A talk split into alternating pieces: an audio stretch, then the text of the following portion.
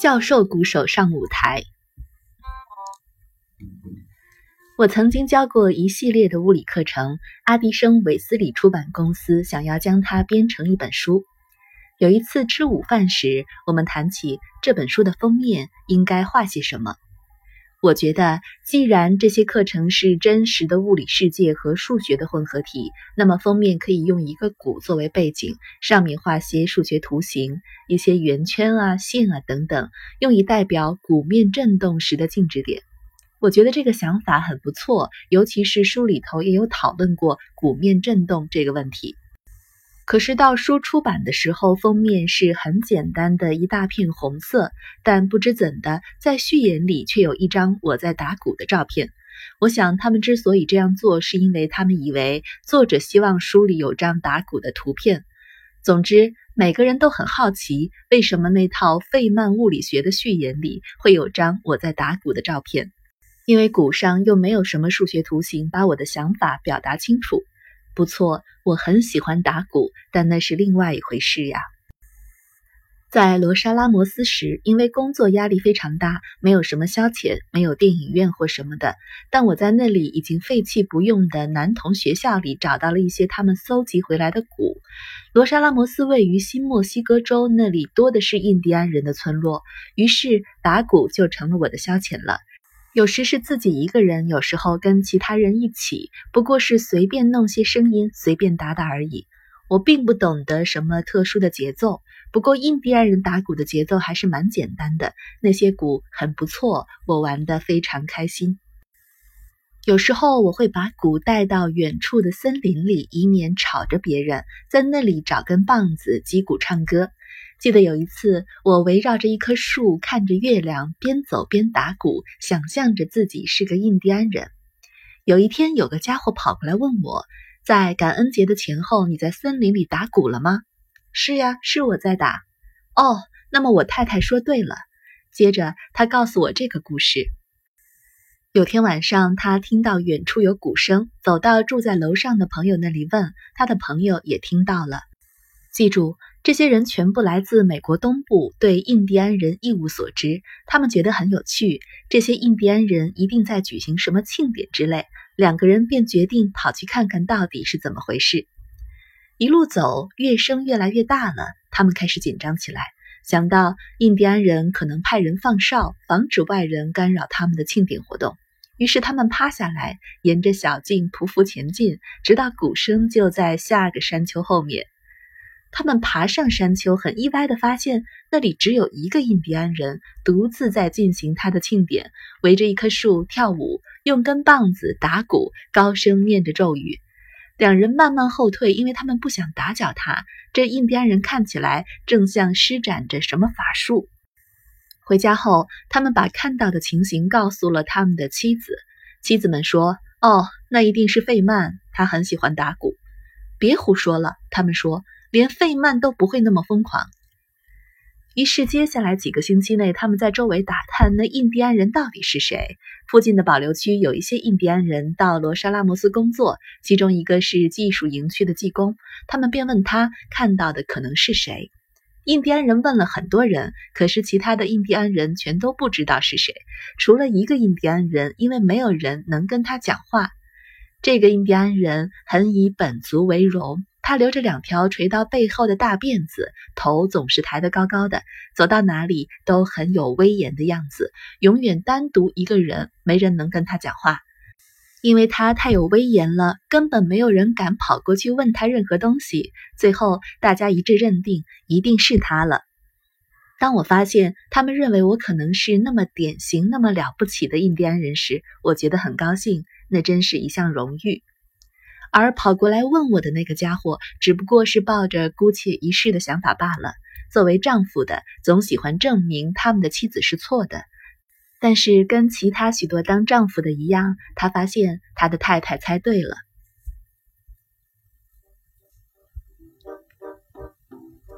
古意日经，我的鼓打得越来越好了，有时候会在一些聚会里表演一下。其实我也不晓得自己在打些什么，只不过随意弄些有节奏感的声音出来而已。但我因此就有了点名气。罗莎拉莫斯的每个人都知道我喜欢打鼓。战争结束后，我们都要回到文明世界中去了。罗莎拉摩斯的人便笑我说：“从此我没法打鼓了，因为打鼓实在太吵了。”也因为我快要到奇瑟家的康奈尔大学当个有威严的教授，我便把在罗莎拉摩斯期间才买来的鼓又卖了。接下来的暑假，我必须回到新墨西哥州去完成一些报告，在那里才又看到那些鼓。我再也忍不住了，于是又去买了一个鼓。我心想，这鼓带回去只是为了随时可以看着它而已。我在康奈尔住在一个小公寓中，我把鼓放在那儿，完全做观赏之用。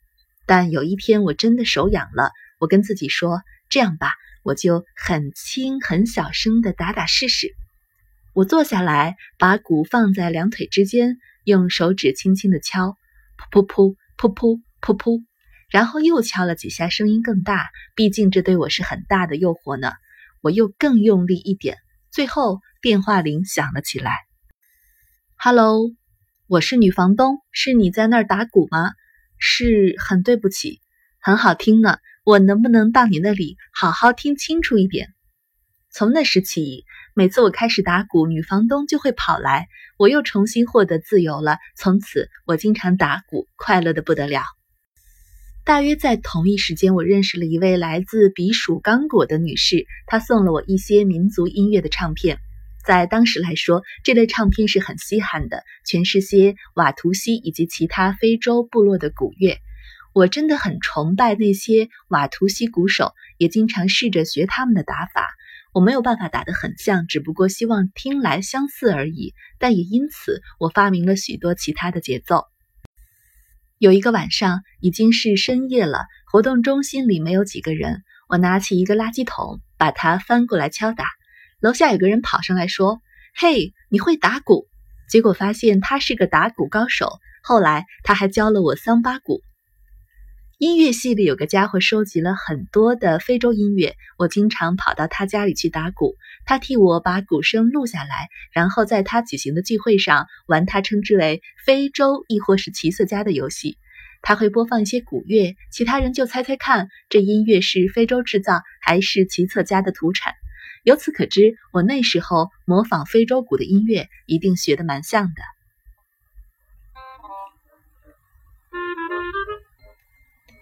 知识分子味太浓。到加州理工学院之后，我经常到落日区闲逛。有一次，在一家夜总会里来了一个阿尔及利亚的鼓乐团。领队的是个大块头，名字叫做尤戈努。他们只表演打击乐，表演精彩极了。他们的副领队对我特别好，还邀请我上台跟他们一起表演。于是我上台跟他们一起玩了一下。后来我问尤戈努收不收学生，他说收。于是我就到尤戈努住的地方，靠近世纪大道，后来就是发生暴动的地点，跟他学习打鼓。我们的课上的很没有效率，他经常拖拖拉拉，跟其他人讲话又被各种事情打断。但如果进行的很顺利的时候，我就学得到很多东西，非常的令人兴奋。在尤格努家附近的舞会很少有白人参加，但事实上那时的气氛较今天还比较轻松。有一次他们举办打鼓比赛，获得的名次并不怎么好。他们说我的鼓声。知识分子味太浓了，而他们的鼓声则比较有韵律感。有一次，我接到一通语气严肃的电话：“Hello，我叫托鲁布列治，是理工学校的校长。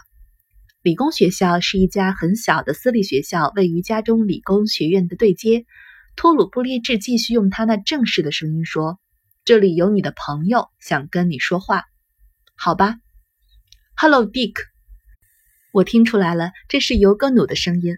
原来理工学校校长只是装的，他并不那么严肃，事实上还幽默得很。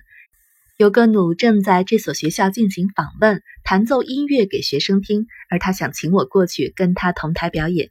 于是我们便一起为这些小孩子表演打鼓。我玩桑巴鼓，鼓就放在我的办公室内，而他打他的探巴大鼓。尤格努经常到各个学校拜访，向学生讲非洲鼓、他们的意义以及介绍非洲音乐。他很有魅力，笑容可掬，是个很好很好的人。而他的鼓声精彩极了，他还灌了唱片呢。当时他在学医科，大战开始时还是之前，他回到了阿尔及利亚。我不知道他后来怎么样了。在尤格努离开之后，我再没有怎么打鼓了，除了偶尔在聚会上表演一两下。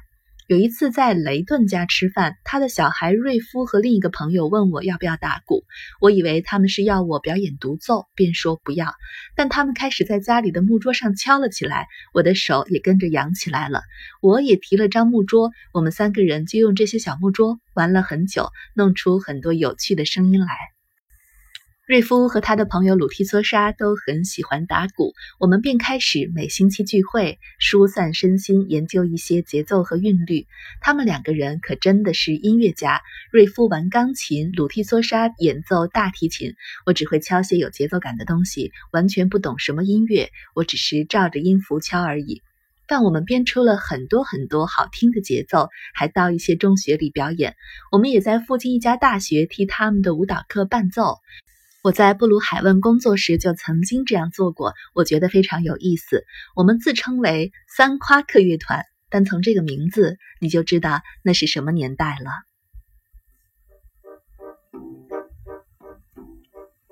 教授登台打鼓。有一次，我到温哥华给学生演讲，他们在一个地下室举行聚会，请了一个摇滚乐队来表演。乐队很不错，而刚好有只多出来的静灵放在那里，他们便鼓励我试试。由于他们的音乐很有节奏感，而且静灵也不过是个配角，因此我是绝对不会把他们的音乐搞砸的。我后来还真的玩得很起劲呢。聚会结束之后，主办人告诉我，乐队队长说：“哇，跑来玩静灵的那个人是谁呀？他真的会用那东西弄出好听的节拍来。”哦，对了，这个聚会是替哪个大人物办的呢？他始终没来参加，我还不知道究竟是谁。在加州理工学院有一个剧团，部分团员是学校的学生，其他的来自校外。碰上有些跑龙套的小角色，像前往逮捕犯人的警察之类的，他们会找一些教授来演。这只是好玩而已。教授跑来逮捕一些人，就下台去了。几年前，他们要上演《男生和女生》这部戏。其中一幕是男主角带女主角到哈瓦那一家夜总会里，导演觉得如果能找我上台扮演夜总会的桑巴鼓手也很不错。我去参加了第一次的排练，女导演指着乐队指挥说：“杰克会把乐谱拿给你看。”这下把我吓呆了。我从来不懂得看乐谱，我以为我只需要走上台随便敲敲鼓而已。杰克坐在钢琴那里，他指着乐谱说：“好，你从这里开始。”看到了吗？你这样打，然后我就弹。他在钢琴上演奏了几个音符。翻到下一页，他说：“接下来你演奏这部分，然后我们一起暂停，让他们对话。在这里。”他再翻了好几页，说：“最后你演奏这部分。”他给我看的这些乐谱是一大堆形状奇怪的 X 加在横的直的线条中间。他不断的告诉我这些东西，因为他以为我是个音乐家，但我根本不可能记住这些东西。很幸运，第二天我生病了，没办法去参加第二次排练。我请瑞夫替我去，由于他是一个音乐家，他很会清楚那是怎么一回事。瑞夫回来说，还不算太难。开头的时候你不能出错，因为你是起拍的人，乐团其他人等着你的节拍才跟进。但在这之后，你就可以随性的打了。有一段我们要停下来让他们对白，我想我们可以靠指挥的手势知道是什么时候该停。在这之前，我说服了导演，让瑞夫也加入，因此我们将会同时上台。他玩探巴，我打桑巴鼓，那会减轻我太多压力了。瑞夫告诉我怎么打，那节拍一共大概只有二三十拍，但不能出错。我从来没有试过打鼓而不准出错的，那对我而言十分困难。瑞夫很有耐心地解释：左手、右手，两下左手，再来右手。我呢，很努力地练习。最后，慢慢的，我开始把握到那个节拍了。我花了很久的时间，很多天才弄对。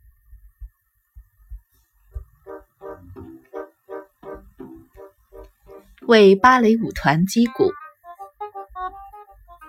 几个星期之后，我们再去排练，发现那里有一个新的鼓手，原来的鼓手不干了。我们自我介绍：“嗨，我们就是在哈瓦那那一幕在台上打鼓的。”哦哦，让我把他找出来。他翻到那一页，拿出鼓棍说：“哦，这场由你们开始。这样，棍子在鼓边直敲，乒乒乓乓，乒乒乓乓。他打得飞快，眼睛都在看着乐谱。我完全被震慑住了。”我花了四天才把节拍弄对，而他却随看随手打。总之，在练习又练习之后，我终于完全把握住节奏，能够在剧中表演了。表演非常成功，大家看到有个教授在台上表演桑巴鼓，都觉得很有趣。音乐也不太差，但在开头那一段就是不能错的部分，那真的很难。在剧中哈瓦那夜总会的那一幕，部分学生要跳一段舞，需要有人来编舞。于是导演找来加州理工学院某人的太太来编，并且教那些男孩跳。他是环球制片公司的编舞家，很喜欢我们的古技。当剧团表演结束后，他问我们愿不愿意到旧金山为一个芭蕾舞团伴奏。什么？是的。他正要搬到旧金山去，在当地的一家小芭蕾舞学校替他们负责编舞。他有一个构想，是编一出只用打击乐为背景音乐的芭蕾舞。他希望我们在他搬家之前到他家，把我们会的各种节拍都打给他听，他再从中找灵感，编一个跟节拍配合的故事。瑞夫有点不愿意，但我怂恿他一起参与这次新经验。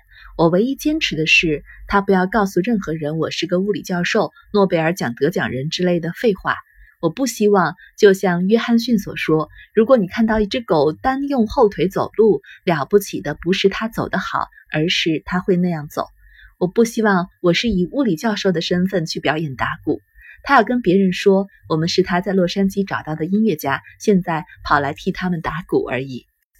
于是我们到了他家，把我们研究出来的各种节奏都表演出来。他记了好些笔记。同一天晚上，他就想了好多故事，说：“好了，我要五十二次这一下，四十节那一个，这个多少，那个多少。”我们回家。第二天晚上，在瑞夫家里做了一卷录音带，我们把所有的节拍都打了几分钟，然后瑞夫利用录音机进行剪接，以达到他要求的长度。他拿了一个复制本到旧金山，开始训练那里的舞蹈人员了。